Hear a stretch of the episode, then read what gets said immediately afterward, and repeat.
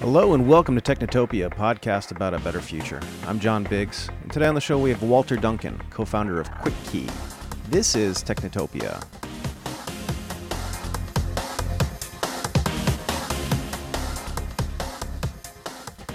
Technotopia is brought to you by Typewriter. Typewriter is your on demand editor, and their amazing team of writers will make your book chapter, blog post, or email shine.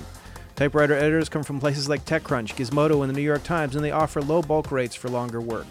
Check it out at typewriter.plus. That's typewriter.plus.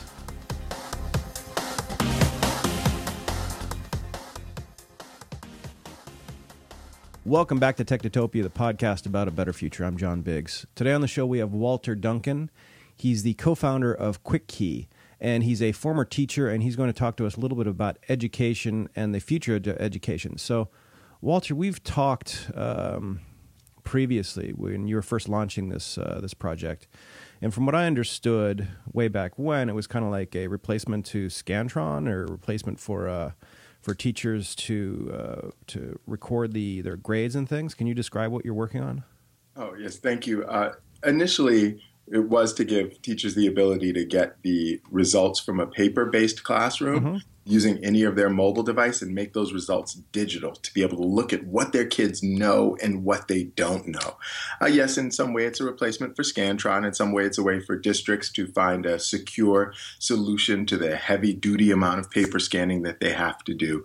I mean, as much as we see an all digital future, uh, there are laws uh, in terms of individual needs for students who have individual education plans that will always require them to use paper. Mm-hmm. But also worldwide, still 95% of the world is on paper. And what they need is that bridge to get to digital, right? Because what it's about is having a picture of what your students know right now so that you can use that to get them to where they need to go. So that's really what QuickKey is all about, and uh, and we're excited about being a part of the present of education. We have enterprise customers like Teach for America and others who we work closely with and use our technology, but we have our eyes to the future because education itself is undergoing a massive shift. It's becoming something different.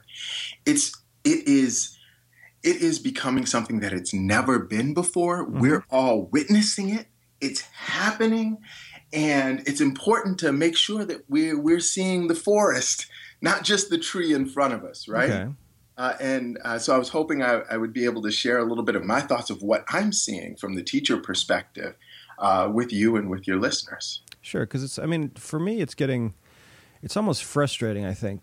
Everything, everything in tech changes so quickly and consistently um, consistently education hasn't changed right? So mm-hmm. it's we're in a we're in a position where my kids are going to school. They're learning on computers. They have computers in front of them.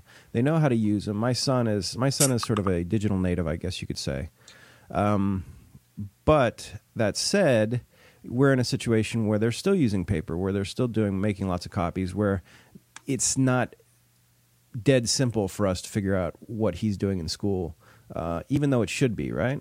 Mm-hmm. Mm-hmm. Well, so here's here's in my opinion what the shift is. Yes, and it's it's uneven, John. Right? Like even where you are, if I'm correct, you all are in Brooklyn. I mm-hmm. used to, by the way, live in uh, Ditmas Park, up off of Cortelyou Road. I used to have wonderful dinners at the farm on Adderley, which is on Cortelyou, and uh, had a great time in, in Brooklyn. Um, but but here's the thing: it's not unified, right? So what's happening in some schools in some states is more advanced than what's happening in other places, and definitely the gap between those who have and those uh, those communities whose tax base makes their schools able to afford more versus those other communities where they can't afford. That gap is widening even as tech progresses. Mm-hmm. But but there is really a bright future here, John, it's actually going to be all right. It's actually not going to be brave the world. Okay. It's actually going to be all right. Here's why. The job of the teacher in the past was this cloistered, a, a long, long time ago, right? Just use your imagination with me. This cloistered academic who has gathered all of the knowledge and, and is in possession of the knowledge. And if the student doesn't get the knowledge from that teacher, there's nowhere else to go, right? They have to get this knowledge from the teacher, so the teacher gives it in lectures, writes it on the board, and the students furiously write down all of the notes to get this key information to understand the content of something, right? Because there's one person in possession of that content who's had the privilege and the access to master and learn that content, right? But now that content is everywhere. There is no holder of it. It's accessible on the cheapest of mobile devices. Mm-hmm. Right? That's that is such a huge revolution in access to knowledge and power to the average person. Because knowing how to do something or knowing the content of stuff makes it possible for anyone to do anything if they apply hard work, dedication, and evolve at it over time, right? Mm-hmm. So so this teacher now has changed from the holder of knowledge who gives it to a Sherpa. And it becomes about, and this is in, in regards to content and content only, it becomes about guiding students on the journey of discovery of their ability to find content and vet content, what is good, what is bad, um, and use it to gain understanding of new things. Aren't we a little? Aren't we afraid of using that word content? For for me, content means stuff. So are we saying that because of this, because of this, uh, the the rise of stuff, the rise of information, um, the we have to create children who can understand stuff and come to figure out the good stuff and the bad stuff? Yes, that's exactly what I'm saying, and I'm, I'm saying that's what we what what teachers as Sherpas must do. In the end, the Archduke in uh, what was it, Serbia? Uh, you know, the shooting of the assassination of the Archduke caused the First World War, right? Mm-hmm. Like that. That's what it was. Uh, there may be some other uh, narratives around it that a person can look and synthesize, but the students can find that information anywhere. They don't have to just get it from the teacher anymore. And so the job as the teacher is to guide them to those resources and help them take those resources and synthesize them into what is the highest quality, mm-hmm. right? So, in that sense, it is content and stuff. The other side of it is skills. And that is that is something that is different where I think technology also plays a big role. Um, but with skills we're not sherping the students to, to discover something. We're, you know, one plus one is two, and they practice the skill of addition until they've mastered it, right? Um, and so technology allows us different ways to have children practice that skill uh, as opposed to the traditional memorization or just you know repeating or writing on the board or writing on the table. Does that make sense? I think so. I want to I want to go a little bit deeper into that because I think I think a lot of people don't understand where education generally is heading. What does the classroom of the future look like? Is there a classroom? And what does it mean when there is no longer a place or when that place changes so cons- so intensely that it's no longer recognizable to to old folks like us, right? So we're we're in a we're entering into a world where we won't recognize education, and we're gonna we're gonna the first generation that gets into that world is going to be happy, but the old folks are going to say, "This isn't." I remember back in our day, we had to do uh, what you call it, multiplication tables, and when the robot does multiplication for you, why do you need those, et cetera, et cetera? So, describe to me what a a classroom 20 years in the future looks like. Well, that's. I mean, I think if I if, if I knew perfectly, uh, mm-hmm. uh, I'd probably be richer than I am now. But uh, let's just talk about what is what. Why is the classroom important? Right? Why mm-hmm. have one? Uh, in one sense, it's a common space where a, a, cohort of children can be in community with each other, right? And where there can be a leader of that uh, cohort, a teacher, and where there are other cohorts around those children, right? So there's grades above you, there's grades behind you. All of that is important, not just for learning information, but also for developing as a young human being, you know, through your stages of development till you're an adult, right? like all of that being surrounded in that is is all a part uh, of of education, though it's not something that's hard data that's measured. That mm-hmm. community classroom, uh, sort of the place of learning. Uh, I like to think of it like a like a star nursery, if you will. Uh, so when we talk about it uh, happening virtually, for example, essentially with Google Cardboard and a good Android phone, uh, children all over the world could come into one unified classroom, right, and do their learning there, uh, and and never leave their home or never leave the place uh, where they're located, um, and that you know that is is possible, but we do have to think about what could be lost by learning in those virtual spaces what human capacities what human connections socialization are. yeah old man grumpus in me says that's awful and like I, I, this is supposed to be the this is supposed to be the uh the podcast about a better future and for me having having putting my son in front on a with a google google cardboard and an android phone a we'd never put let an android phone into the house and b uh I can't imagine because I can't imagine what kind of kid you would get. I I would suspect you might even get a situation where it's where you get a sociopath essentially, which is just really frightening. It is. It is kind of frightening, but think of our privilege, right? We we probably will would never have to put our kids in that situation. Sure.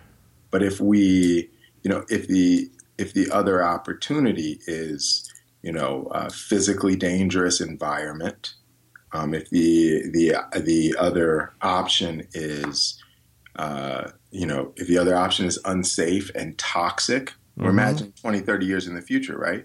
Uh, then you know, then then potentially having it happen virtually um, from a place of safety could be the reality for folks without that privilege. I mean, so it's a so it's a it's a generation of socialization uh, haves and have-nots. It is, John, but it's it's tough because there is something really good about that too, right? So this virtual reality thing you mentioned, never let an Android phone in your house. Um, I wish Apple would have instead of doing a watch would have done virtual reality because mm-hmm. I don't need another smaller iPhone but I do need virtual reality, and their design is just better than everyone else's. Yeah, well, I mean, let, let the, I would I would argue that they're waiting this is you, you. got me riled up on this one. Usually, I let usually I let people just uh, just say what they think, and then, and then, and then it's usually just me grunting occasionally during these podcasts. But this but education is actually pretty important to me. So in terms of Apple's Apple's uh, VR design, they're not going to have a VR design until until it makes perfect sense until it's as as light and and soft as like a pair of glasses. So that's yes, that's what I mean. So just so just just wait a couple more years, I suspect, and then and then eventually we're going to have direct direct brain contact. So like, I always I always say this over and over again, but I but I want to I want to plug something right into my head, uh, which is going to happen. So that said. Okay, so we so we, so I, I, can understand that we I'm, we're coming from a place of privilege. We are, we're coming from a place where there can be a big building that is completely safe, ostensibly safe, let's say, uh, all things being equal, that has that has paid teachers that care about the children, where they're not eating lead lead paint chips that often, and they have clean water and they have books and they have everything that they need. And if you're in a situation where you don't have any of that, to the degree that you you're barely even allowed out of the house alone, let alone to a school, uh, which is the situation in some countries then yes, absolutely, VR and, a, and an Android phone and, a, and Google Glass is, is is more than sufficient. And I could also imagine a situation where where a girl in Afghanistan who can't leave the house can join a classroom in Brooklyn and talk to everybody. Waldorf School. Mm-hmm. At the Brooklyn Waldorf School. Yeah, yeah that would be amazing. uh, John, I want to add one piece to that though because we do have to ground this like in the reality of now. Mm-hmm. Let's just look at Chicago. Okay, they call it Chiraq for a reason. Mm-hmm. The name Chiraq came out of crashing down all of those old projects where people were concentrated in relationship with each other, and the people got redistrib- re- redistributed across these different neighborhoods. So now children are having to cross through areas on foot um, to get to their schools. And there's conflict in that journey from home to school, right? So bad that as a general rule, you'll see kids walking in the street home and not on the sidewalk so as to avoid conflict with people in the front of their houses, right? Mm-hmm. It's really bad. So we don't even have to imagine a dystopian future where the air is unbreathable and the child has to sit in their room. We can just go to say, to Chicago right now and mm-hmm. say, how many children do we have who are more worried about their safety than they are about their learning because of the journey they have to take from home to school and all that that means every single day and if we if they could attend that school uh, safely from where they are right now, what kind of uh, improvements in achievement would we see?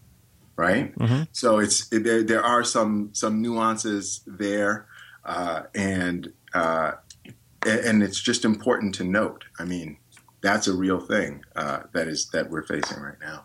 Okay. And that's unacceptable in a first world country, by the way. Yeah, but, it's absolutely unacceptable. So how do we so how do we save that? How do we how do we help those kids?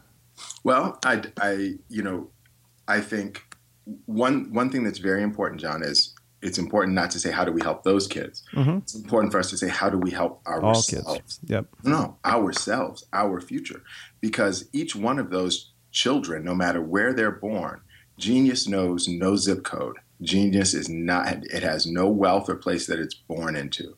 And so every time we lose young people because we haven't made a society that can catch their gifts for the good of all, we lose a potential Elon Musk, we lose an Einstein. Those talents get applied to something else that doesn't move the world forward. And all of us need the, the world to move forward in order that that future uh, that you talk about, this technotopia, this future that is better than the the scary one in order for that to take place, right? So when we do not catch these young people and give them the opportunity, we all lose out. So the question for me is not what do we do for them, it's what do we do for ourselves, right? Mm-hmm.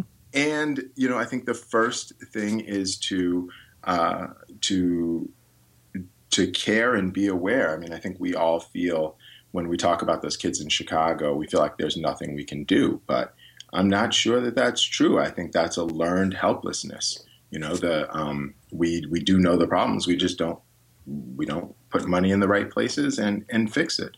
Uh, I didn't I didn't mean to get off task and be no, on a sad like what's wrong with Chicago education, man. It's going to be awesome. Well, so, so I mean, so so let's let's go back. Let's go back to that. So the idea of that the idea of that we need to we need to start working at home, right? So we need to solve we need to solve the problems at home. So we look at Chicago, for example and we say to ourselves, um, we say to ourselves, what does a schoolroom in Chicago look like in in ten years? Are those kids who have to walk down the middle of the street? Has is is the is are things getting better generally in Chicago? And I would argue that the segregation there is so strong and so ingrained that I'm not sure how long it's going to take. It's real. I, we, we were just there this this uh, this summer, and it's actually really frustrating. Um, but like all things, uh, hipsters and hipster esque cafes and croissants, which is kind of like our baseline for an acceptable an acceptable situation, are coming everywhere. They, they come even to the worst neighborhoods, and even and the worst neighborhoods aren't bad because because in general they're bad because nobody wants to go there. It's dark at night and nobody's around, and you feel you feel unsafe, et cetera, et cetera and there's opportunities, uh, let's say, for crime and for mischief and, and whatever else. Uh, whereas if you do have a place that sells all night craft beer and uh, and special hamburgers with ramen noodle buns, you turn it into a different place. And obviously that that won't always change. That won't always change a neighborhood. But if there's a general acceptance of this croissant and cafe culture that exists uniformly throughout a city. Can we fix a city that way? Well, you, we can't. So we do have an example, right? Mm-hmm. We can change a city that way. I don't know that we say we fix it okay. because obviously what you described is what's happening in Detroit, mm-hmm. the town that I grew up in, right? So it actually has been croissanted and cafe. Yep. I went back just recently. I saw people riding on longboards, oh uh, and it's safe in the in the street downtown. I was like, do they know where they are? do you, don't you know this is Gratiot? Well, uh, well, remember, remember, uh, remember, Detroit is Detroit is now safe because there's nobody there. It's like yes. it's like you're as you're about as safe as you would be in an empty room. But but as but as far as and and this is this the the croissantation of Detroit is actually really important because that's where things are headed. That's where I believe things are headed. Because if you if you can if you can repopulate an urban area with an entire with an entire new uh, type of person, a, a younger person, uh, an immigrant, a a person who's actually going to care about the location where they live and actually want to make it better, then you've got a winner on your hands. You're actually you're actually solving solving a fairly big problem. Yes and no, John. But also there are those people who are who've always been there in Detroit, mm-hmm. right? And what's happening to them is they're being priced out and, and pushed out. And they kind of get pushed out into these not townships, but they get pushed out uh, far enough away from the uh, the croissant zone. Mm-hmm. Uh, and the croissant zone is policed and so there's no threat to the new folks there. But those outer areas, uh, the new townships, they don't get the services from the city that they need. They mm-hmm. don't get the policing, they don't get the fire, um, and the children don't get the education. So that group of children is still moved, and it does not solve the problem of losing future genius for the world. Right? Kids are still being born there; they're still being overlooked, and I think that that does bring us back a little bit to this. You know, this two faces of the technological future that we talk about. One, I don't want my kid roboted up mm-hmm. versus this technology can help children who don't have the access of affluent families or even just middle class families who don't have the access to learning, whether they be a girl in Afghanistan or a kid in, uh, I'll give a, I'll point out a neighborhood in Detroit that's real that, that it highlights this. A kid who's born in Highland Park mm-hmm. just doesn't, you know, he's on he's on Florence, which is a specific street between Woodward and Second, and what's going on on Florence and Woodward and Second is really really crazy. If you you Google that, Google map it, mm-hmm. it's nuts. His opportunity. Um, so for affluent families, we wouldn't want our kids wired like that. But for him, the opportunity to join with a global classroom uh, talk to you know Robert J. Smith, the head of Vista Capital, in a virtual meeting where he talks to young children around the globe about how they can change the world through technology. That could potentially be life changing for him. Mm-hmm. So it's this it's this two sided coin, right? Like for me personally, I don't even. I, I when I uh, when I started my career in education, one of the places I taught was a Waldorf school, Mm-hmm. And I mentioned the Brooklyn Waldorf School, which is a great community. Um, and they really encourage the children to be as unwired as possible. Sure. To, to, learn physically with their fingers and hands and touch as much as possible. And then when it is time for them to begin to interact with technology, what we're seeing, especially in the Waldorf schools out in Silicon Valley, is that they are having the children interact with the technology as makers. They're learning to code. They're learning to create. They're not interacting with the technology as consumers, learning to touch a button and buy, click a pop up, right? They're really learning to what I like to call be the new magicians. Mm-hmm. Because if we break down, if we really break down deeply what is happening with technology, we are seeing that there is a class of people who are writing a language if you will, they're writing runes, right? An alphabet. They're writing a language of logic. And where are they writing it? They're writing it into silicon. That's stone. So, in a sense, these new magicians are imprinting runes onto stone, and it is shaping a future beyond magical imagination. Mm-hmm. Right? We can build anything with language in stone. And so the affluent or those at the Waldorf schools or, or, our children that we don't want plugged in are learning to make and create and write the magic of the future. And this kind of other, uh, everyone else is learning to consume that. Um, it's it's just a really a two faced a two faced coin here uh, that has. You know the conversation is so open john mm-hmm. there's so much still to be discovered and, and i don't think any of us have a solid a soundbite answer for it all right well at least at least we're working towards it right Yes, sir. All right, so why don't you tell people where folks can uh, can look up Quick Key and uh, and give it a try if they're teachers? Oh yeah, you got me all riled up. I know. I feel. I feel it. I feel it. This is this is a this is an important topic, and I think it's. I think we'll maybe we'll bring you on again, and we'll uh, we'll keep going down this this rabbit hole. I can be found uh, on Twitter at four underscore teachers. And Quick Key can be found at get.quickkeyApp.com. A real simple way of thinking about QuickKey is it lets you take any mobile device within a district and uh, you can uh, replace your Scantron expenses and use it to grade paper assessments, but you can also use it to give one to one assessments over Chromebooks or on student devices. Uh, we've got a lot of exciting things coming in the future, including uh, capturing artifacts. Uh, and student work, and, and really using mobile technology to make education accessible to children no matter what their zip code is.